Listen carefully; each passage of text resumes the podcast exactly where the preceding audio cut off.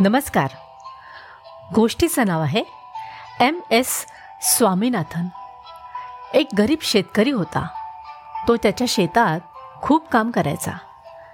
धान्य उगवण्यासाठी बियाणं पेरायचा. नित्यनेमानं पाणी द्यायचा. शेतीची मशागत करायचा.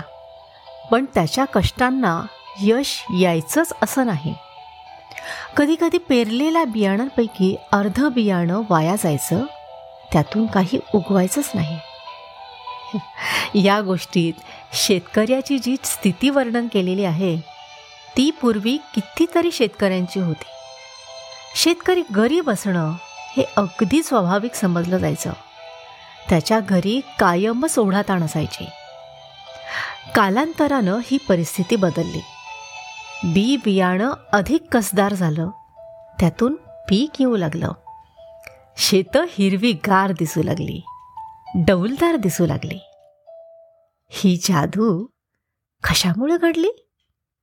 या परिवर्तनाचं श्रेय दिलं जातं एका माणसाच्या संशोधनाला. त्याचं नाव एम एस स्वामीनाथन. आपण आज देशात उगवलेलं अन्नधान्य खाऊ शकतो. एवढंच नाही तर इतर देशांनाही धान्य निर्यात करतो.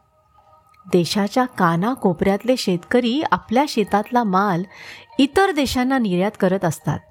हे सगळे बदल घडले कारण आपल्या देशात हरित क्रांती झाली. त्यामागे इतर अनेकांप्रमाणे एम. एस. स्वामीनाथन यांचे कष्ट होते.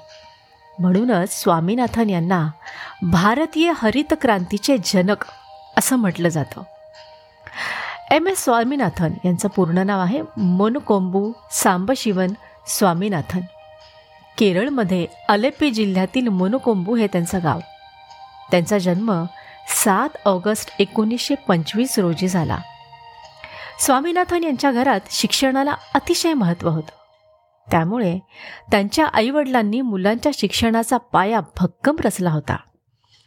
लहानपणी आईवडिलांनी केलेल्या संस्कारांचा प्रभाव आपल्यावर आयुष्यभर राहिला असं ते आवर्जून म्हणतात. स्वामीनाथन फक्त अकरा वर्षांचे असताना त्यांच्या वडिलांचं निधन झालं. त्यामुळे पुढे कुटुंबाचा खर्च आणि स्वा स्वामीनाथन यांच्या शिक्षणाचा खर्च कोण करणार असा प्रश्न उभा राहिला. इतर कुटुंबीय त्यांच्या मदतीला धावून आले. स्वामीनाथन यांच्या काकांनी त्यांची जबाबदारी उचलली.